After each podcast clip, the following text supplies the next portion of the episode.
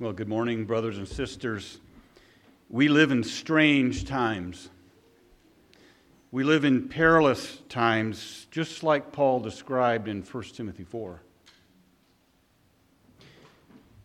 From the beginning, the nature of male and female, and the nature and the structure of marriage and its connection to children has been generally understood, even though at times sinfully misused. But we have now reached a new low in our culture's embrace of a dehumanizing worldview.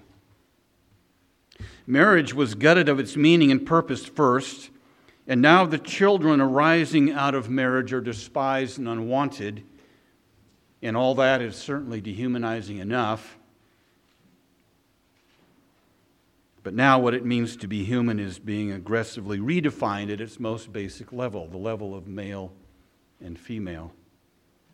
So, my hope for today is, in some small way, to paint a picture from the Holy Scriptures of goodness and beauty and wisdom and the love of God embedded in His creation of male and female marriage and children. Not to make them into an idol, but to live in the way that God intended so that we flourish and we find peace and joy within His will.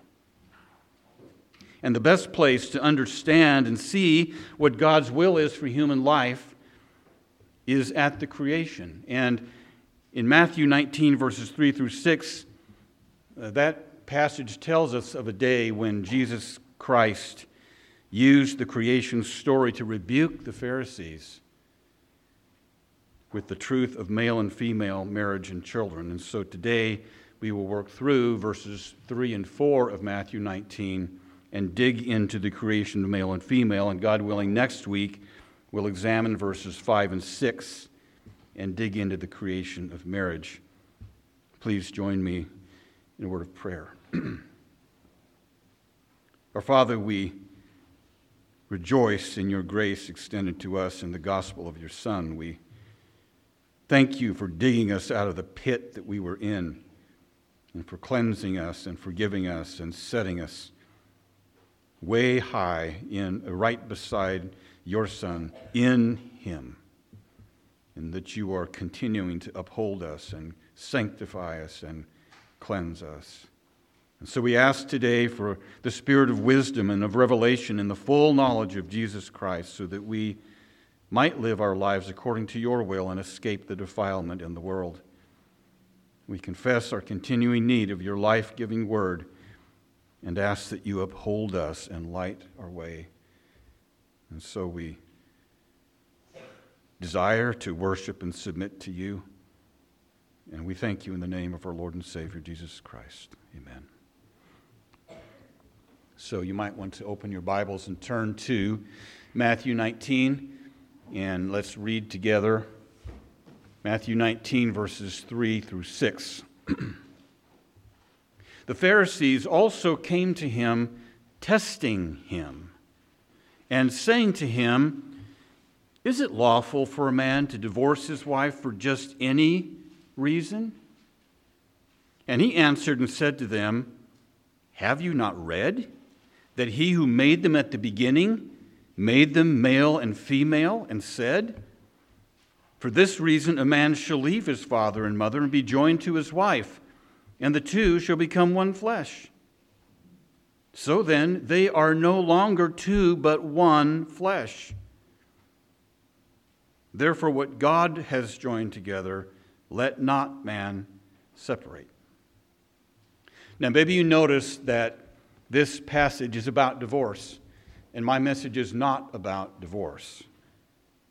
But in answering a question about divorce, Jesus responds here with the truth. He uncovers uh, the truth. He, he gets down to what is real about human life in male and female and marriage and children. And just like in our day, there was a running debate among the, uh, the, the rabbis about what legitimate grounds for divorce might be. And here in verse 3, the Pharisees use this debate to try to trap Jesus. And their trap is not our concern this morning, but the way he answered them instructs us for our, the challenges of our own day.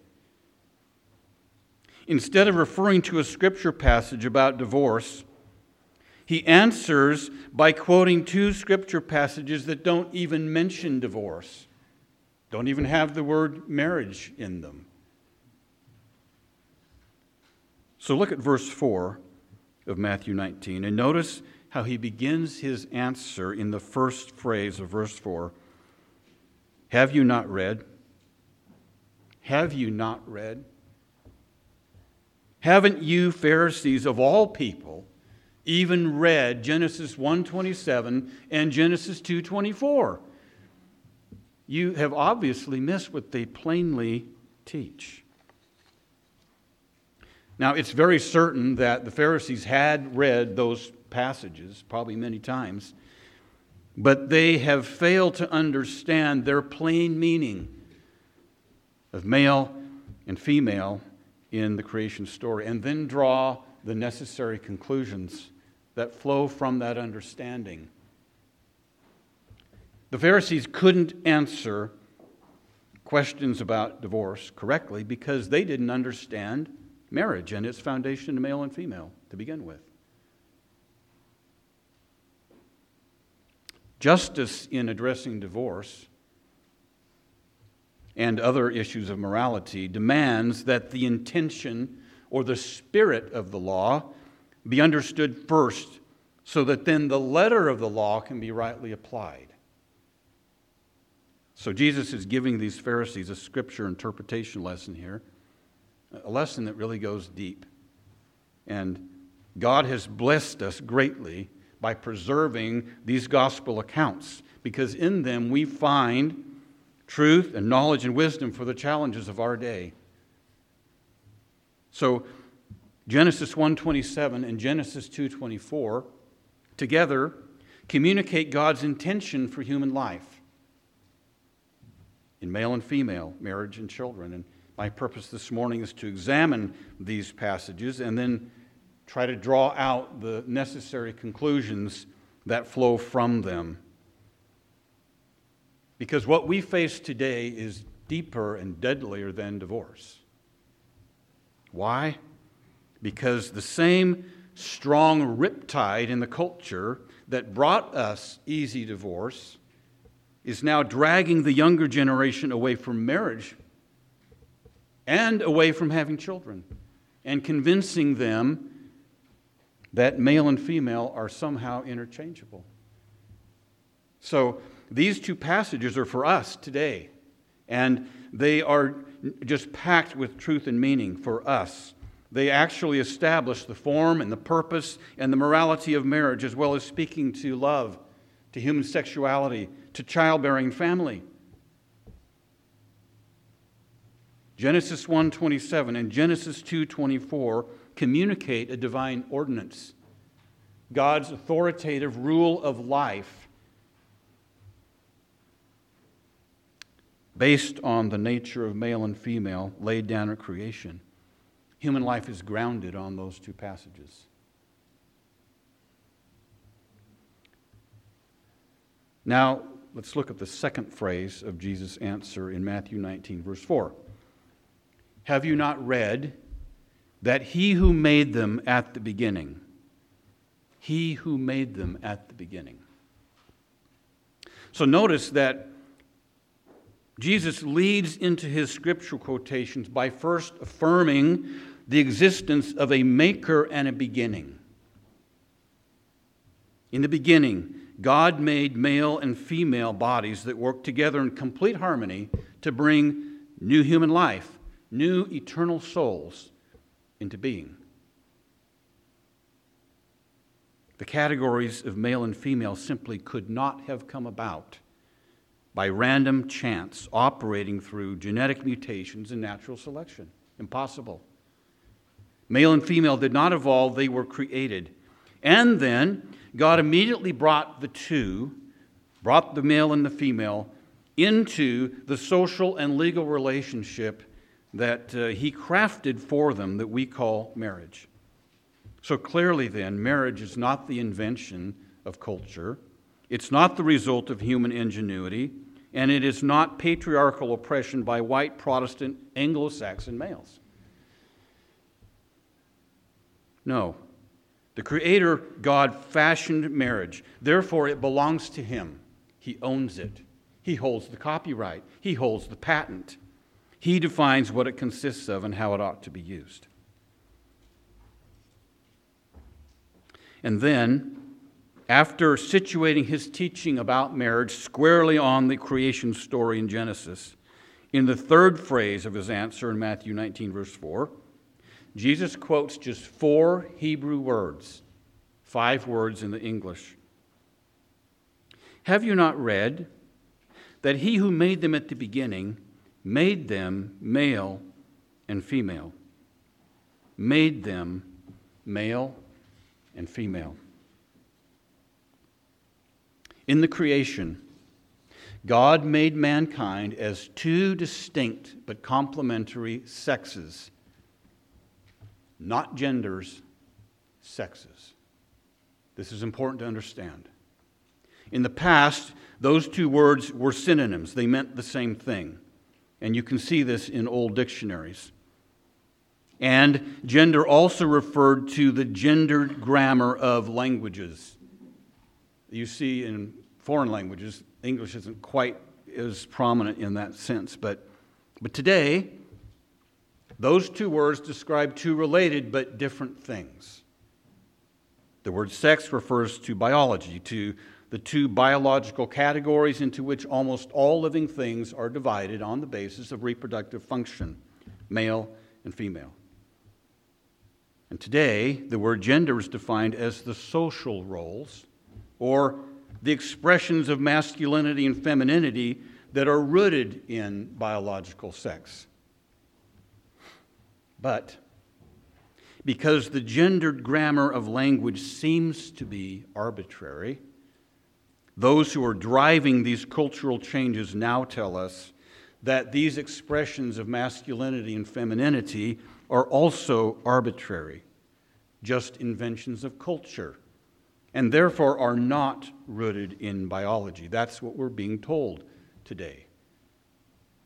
And then, because they teach that the mind is disconnected from the body, it's very easy then to take further steps away from reality and say that gender is determined by a person's inner feelings and not by biological sex,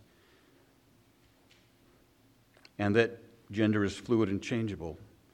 And that idea goes hand in hand with a very determined effort to escape the restraints of biology, biological sex, and God's purposes for it. And thus we have been just led down into this mind boggling pit of degradation through philosophies built on lies and intentional changes of word definitions. And the current culture, the current younger generation is reaping the whirlwind. But the truth is that God created two sexes, and He created the, the, the, the, social roles that are rooted in them, the expressions of masculinity and femininity that flow from them. They are intertwined and they cannot be separated. Made them male and female. So, very simply and hopefully sensitively, from his body the male begets the young, and within her body the female conceives the young, gestates the young, births the young, and then nurses and nurtures the young after birth. These, this, is, this simple, factual, scientific definition has been understood from the beginning. It's not rocket science. It's also been generally understood that the specific differences between the male and the female clearly show that the design of the male body and psychology fit him to be father, protector, and provider, and that of the female fit her to be mother, nurturer, and helper. In fact, these differences between male and female are the single most important fact of human life. What do I mean by that? Well, simply this being made as male and female drives human life. Every single person that's ever been born has come from the union of just one male and one female. Every single person. And every male is designed in body and mind to connect to a female. And every female is designed in body and mind to connect to a male. Human life revolves around male and female.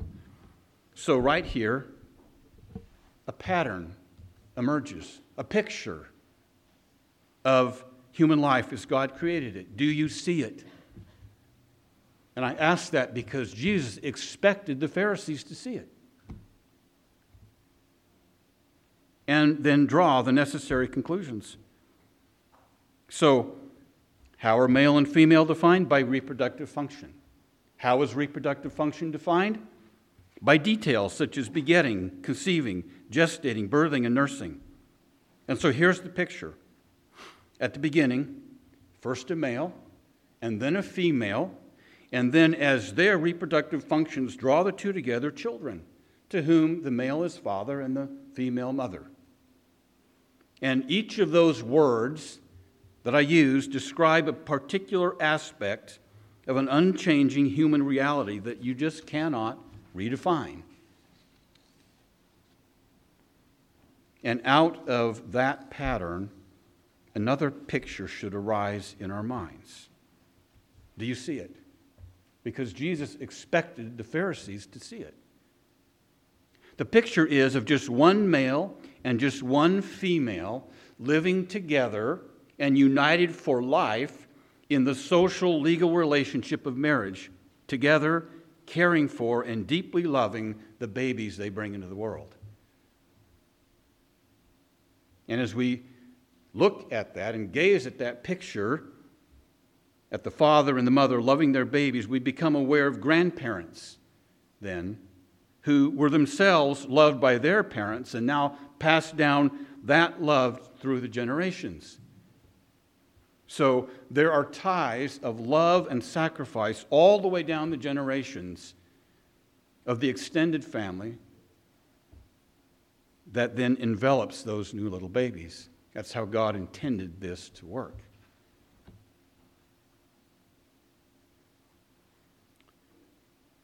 These pictures must have children in them. Without children, the story dies out. Humanity comes to an end. Now, I know that some couples are unable to have children. But we're looking here at God's pattern for male and female. And looking at these pictures with children in them should lead us to ask this important question Who will care for the babies that the male and the female bring into the world? Who? Let me put it stronger. Who is obligated to care for the babies that the male and the female bring into the world? who are utterly helpless and vulnerable, needing protection and education and nurture for years until they are ready to stand on their own? Answer The male and the female who made them are obligated to care for them. This is even still embedded in our law today. It should not surprise us then that God crafted a social and legal relationship between the two that binds them together for life, as well as placing in that particular male and in that particular female a fierce love for their particular babies that impels them to gladly sacrifice and protect and care for those particular babies, willingly laying their own lives down for them. In fact, no one in all the world loves those babies like their own mother and father. No one. This is how God made the male and female to function. The male loving those babies in the way that males do, and the female loving those babies differently in the way that only females can love and care for those babies. And to watch a new father and mother love their own little babies is a soul satisfying and glorious picture. And it's an expression of the love of God. It's just a glimpse of the love of God on display. And if they don't love their own babies in this way, something is terribly wrong. Terribly wrong. And we must conclude then that something has gone haywire when men can encourage and women will willingly kill their own babies in the womb. You see, to be made as male and female is all about bringing new human life into the world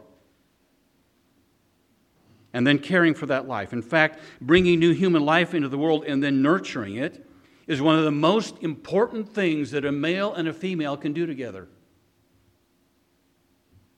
New human life is necessary for humanity to flourish. And without the inflow of new human life, cult, human cultures and economies will decline and fall into ruin. So, those of us who are, are male, we should live as a male, expressing masculinity through our male and female nature. Those of you who are female should live as a female and express femininity through your female body and nature. So let us use our bodies according to our Creator's design and purpose for them. Now, all that I just described and more is embedded in those five words made them male and female. We, we, we have to examine the scriptures. We have to look carefully at how our bodies were made. We have to look at nature. And in the fear of God and in the light of His Word, then understand and embrace that good and acceptable and perfect will of God for our bodies.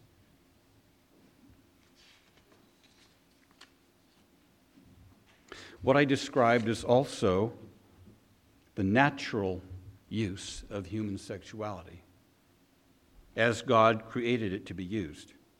And a right understanding of the natural use then helps us think carefully and deeply about the unnatural uses that we see all around us. So, please read and carefully explain Romans 1 18 to 28 to your children, specifically laying your finger on the cause of the unnatural uses in verses 18, 21, and 25. They suppress the truth in unrighteousness. Verse 18. They knew God, but they did not glorify him as God, nor were thankful. Verse 21. They exchanged the truth of God for the lie and worshiped and served the creature rather than the creator. Verse 25. That's describing the cause of the unnatural uses. But there's more about male and female. There's something special about the way that God created the human male and female. In the creation account in Genesis 1, we learn that God just spoke a word and the earth just sprouted with vegetation and trees. He, he spoke another word, and the, the air and the water just swarmed with living creatures of all kinds and shapes and sizes. And then he spoke another word, and the earth brought forth animals of all kinds and shapes and sizes. And here's all this amazing variety of living things, swarms of male and female of each kind of living thing. But that's not how God made mankind. He made only one male and then one female, and all of humanity has come from that one pair. And this means that we all have a basic kinship with every other person on the earth, and that kinship does not exist among the animals. And also from Genesis 1, we read that when God created mankind, he didn't just speak a word and a, a male body, just a living male body, just sprouted up out of the earth. Instead, we read that God pauses and then he makes a declaration that mankind would be made in his image. And then in Genesis 2, we read details of God fashioning the body of a man and then breathing the breath of life into him. And then, also from Genesis 2, God did not make the woman like he made the man. He didn't make another body, this time female, and breathe the breath of life into her. No, he took flesh and bone right out of the body of the man and built, that's what the Hebrew word is, built the woman from those materials. And when God brought the woman to the man, the man said, This one, this female human being, is bone of my bones and flesh of my flesh. Now, no doubt there's wonder and joy here being expressed, but more profoundly, the man is verbalizing a realization that this is not just another human being, this time female. No, she is bone of his bone and flesh of his flesh. Therefore, he is intimately connected to her. And in fact, he now has a moral obligation to her. He has a moral obligation to treat her with the same care and the same nourishing and cherishing with which he already nourishes and cherishes his own body. Ephesians 5 28 to 30. She literally is his body. She was made from his bone and flesh. Therefore, the man is to value her so highly that he will expend his life laboring to provide for her and the children that she bears him, and lay his life down, dying for her if necessary, to preserve her life, like Christ did for his bride. Ephesians 5:25. And because she was also made she was made from the very flesh and bone of the man, the woman also has a moral obligation now to the man to willingly and lovingly placed herself under her husband's protection and leadership in an orderly fashion. Ephesians 5 22 to 24. Have you not read that he who made them at the beginning made them male and female?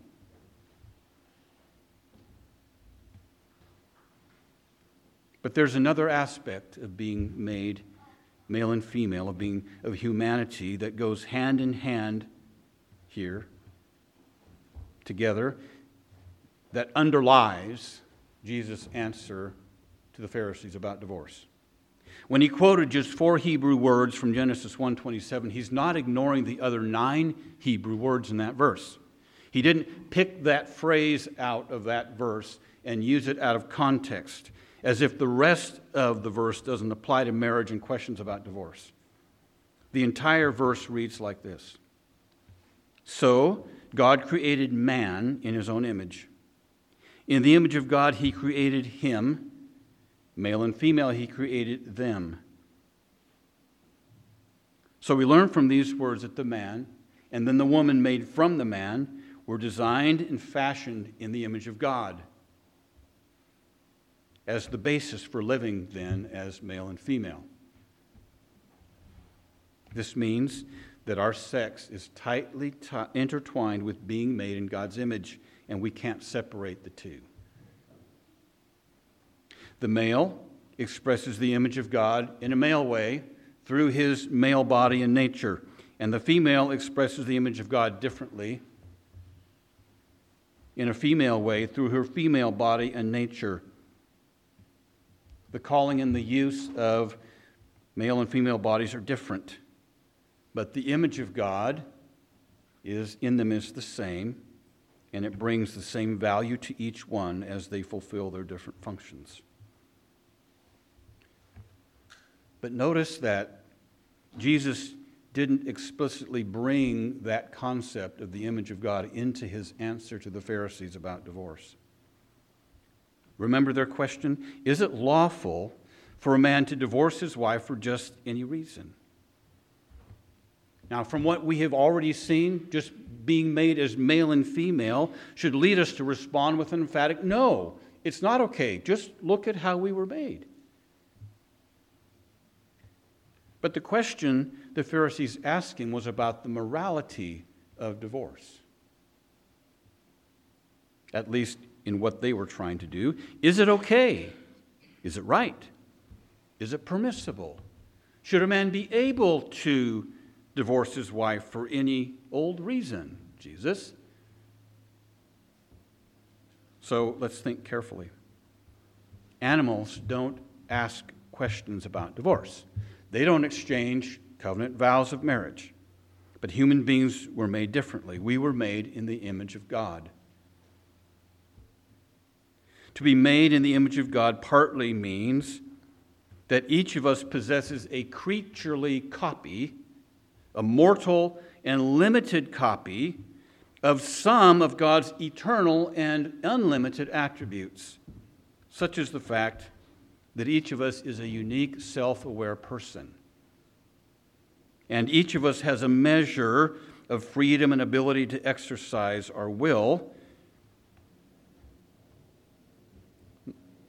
knowing that our hearts move our wills in certain directions. And we have the capacity to create and plan and build, the capacity to love and hate, the capacity to govern living things. And like the Trinity, we were made with a social relational nature through which we are to live together in loving relationship with others. And like the Trinity, each of us lives in multiple layers of, of relationships of hierarchy where some submit to the governing of others. Yes, human life is inescapably built on hierarchy. But to get right to the point here, these attributes, these God-like attributes, and our God-like social relational nature are just the structure through which we were made to express the holiness of God and experience the blessedness of His divine life in our own human life. In other words, we are moral beings. Our lives revolve around principles of right and wrong, good and evil. And we're obligated to God to think, speak, and act in a moral way, and we're accountable to Him for failing to live in that way. And because as male and female, we are specifically designed to interact together around and through our sexual differences, this image of God, this morality in us gets right down into the way that we express our sexuality then. We are not animals. We are not to act like brute beasts. Jude, verse 10. And that's the point of the Pharisees' question about divorce. They were acting like brute beasts. They were divorcing and kicking their wives out of the house for just any old reason. They were looking for justification for that, just like it's happening in our day. Except in our day, and check this out, it's the men being kicked out of the house by the women for just any reason. When God made Adam and then Eve, he immediately married the two of them. He didn't set them loose to play around for a while and experiment with sexuality before they made a marriage commitment. He didn't permit them to live together as an unmarried couple, which would have worked against their marriage. No, they were to learn good and healthy sexual expression from God the one who created it, within the boundaries of the marriage covenant that he crafted for them to live within. And we must seek out the word and godly men and women to help us learn the same thing. And this leads us to the truth that human happiness and fulfillment can only be realized through living within the holiness of God and His righteousness. And then, when we put all of this together with the sobering reality that sexual expression is the very means that God has ordained to bring new eternal souls into the world, we should slow way down and carefully consider how we think about these things. But as we know, sin entered the world through that first couple. And now, in fallen sinfulness, our impulse and desire is to act like animals without moral restraint. And we use our God like attributes and powers to express evil. And evil violates God's holiness. It violates the image of God in us, and it brings cursing instead of blessing. And that's why evil in mankind is very evil. We were not made to express evil. We were made to express God's holiness and to express uh, His uh, divine life and divine, the blessedness of that out into human life and experience that blessedness, that abundant life, that happiness and health and prosperity and peace and very deep joy. And what a blessed life it would be if we didn't sin.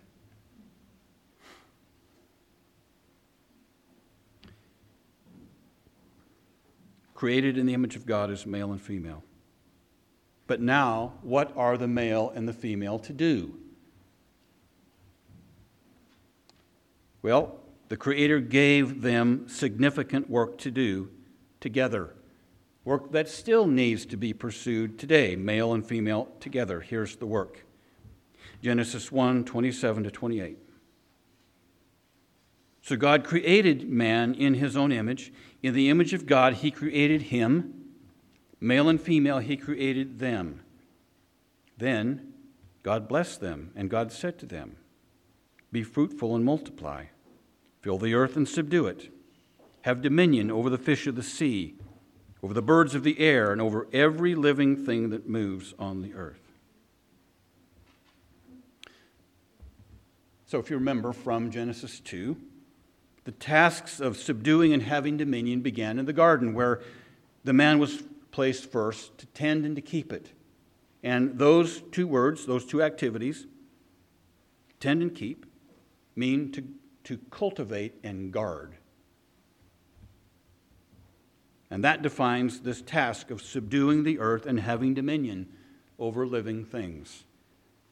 And then man was joined by the woman shortly afterwards, and with her, then, the task of multiplying and filling could be accomplished. So, together, the man and the woman, the male and the female, can do this.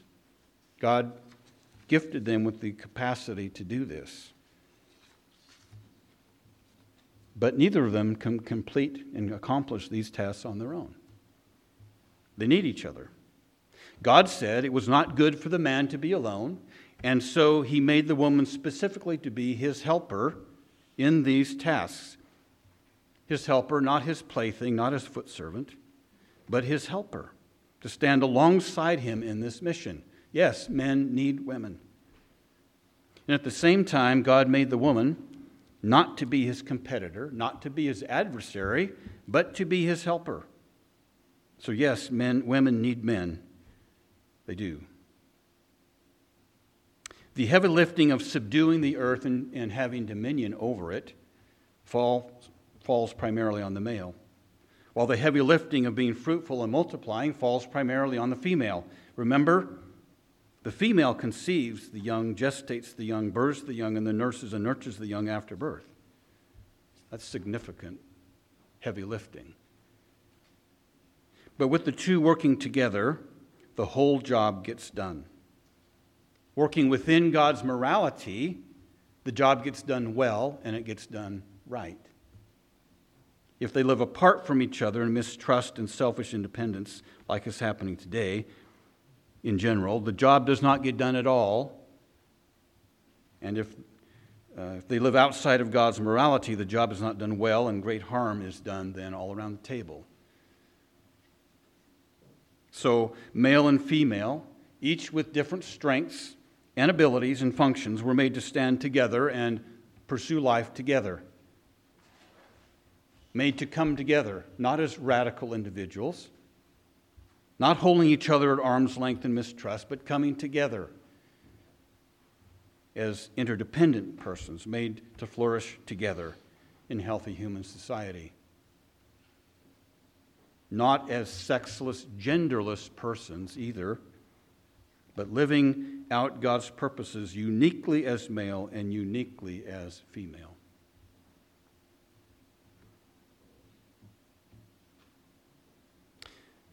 the male and the female were commanded to be fruitful and multiply and fill the earth. And this simply means to pursue and actively engage in having babies. This is God's command to both male and female. And from this command, we can see that bearing children and raising them, them to maturity is one of the primary functions of human life. This means that marriage has a very important focus on children and their protection and education and well being because the family is built on the platform of marriage as God's incubator for human life.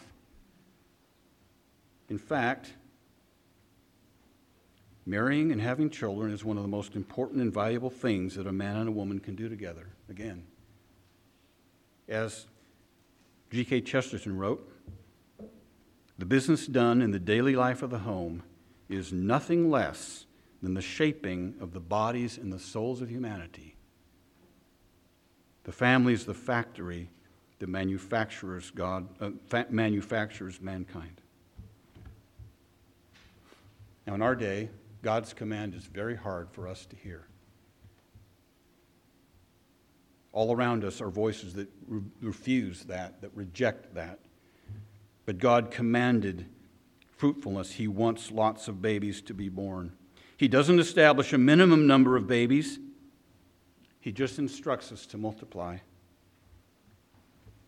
And of course, one huge benefit that children bring into the world is that they develop solutions to today's and tomorrow's problems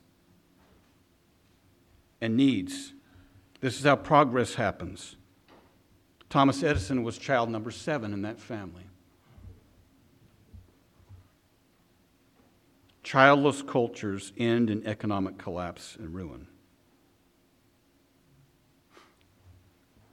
Now, to close, I said that our godlike attributes and our godlike social relational nature are just the structure through which we were meant to express the holiness of God and the blessedness of His divine life out into human life. But I think that we have a misunderstanding about holiness and what it looks like in real life. Listen to this quote. My friends, get this. Holiness cannot be a contradiction of our humanity.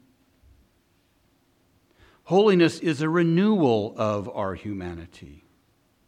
It is a discovery of our humanity. Holiness is what it means to be made in the image of God. And so to become God like is to become more human than we have ever been before not less human. To be holy means to find ourselves for the first time. It means that all our potential can come to flower. To become godlike is to become more human than we have ever been before. Now, isn't there a truism that says that to err is human? And that certainly is true of fallen, sinful human beings. But that is not how God made humans to be. So, what would it look like for full blown holiness to characterize human life in our world?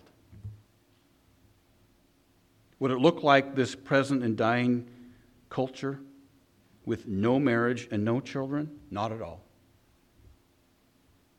Would all the fun and enjoyment in life disappear? No, not at all. I think it would look something like this God fearing men and women rejoicing together, loving each other in marriage, with happy, well cared for children being raised in the nurture and admonition of the Lord Jesus Christ. And filling the earth, spreading the knowledge of God and His saving gospel into every corner of the earth. And it would look like God fearing men and women subduing the earth and using its resources in a responsible way that's not destructive to the earth or harmful to living things. Finding new and healthy ways to feed and clothe a growing population, sustaining human life and making it more and more enjoyable. And it would look like God fearing men and women having dominion and rule over all living things in a responsible way that works to eliminate unjust harm, protecting the innocent and punishing the guilty, ruling in righteousness and justice and love, bringing peace and tranquility over the entire world. Wouldn't it look something like that?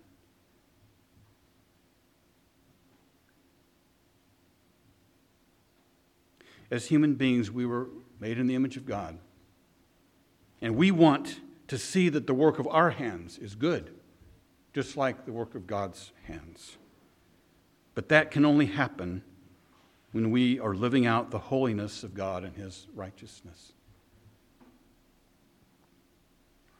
We long for satisfaction and fulfillment, and there is satisfaction and fulfillment, but only as a blessed byproduct of holiness. Holiness leads us to glorify God in all things and enables us to, us to enjoy Him forever. We deeply desire to live happily ever after in marriage. But this happiness, again, is only a blessed byproduct of holiness in the man and the woman that is lived out within a healthy, loving relationship as husband and wife together glorify God in their bodies and enjoy Him forever, fulfilling the task that He gave Him and rejoicing together in the hope of the gospel. 1 Thessalonians 5, verses 23 and 24. Now may the God of peace Himself sanctify you completely, and may your whole spirit and your whole soul and your whole body be preserved blameless at the coming of our Lord Jesus Christ. He who calls you is faithful, who will also do it. Let's pray. Father, we thank you for your word. We thank you, even the light of nature shows us how true your word is. And I pray, Father, that your holiness would be more and more worked into us, that you would shape us into the image of your blessed Son and renew our minds so that we understand and know what your will is. I thank you that there is happiness found in you. And so I ask that you bring us closer to you, uh, farther out into the light, even that light that exposes our sin so that you might cleanse us and continue to show us your good grace. And so we trust in you. Our faith is in you. And we thank you in Jesus' name. Amen.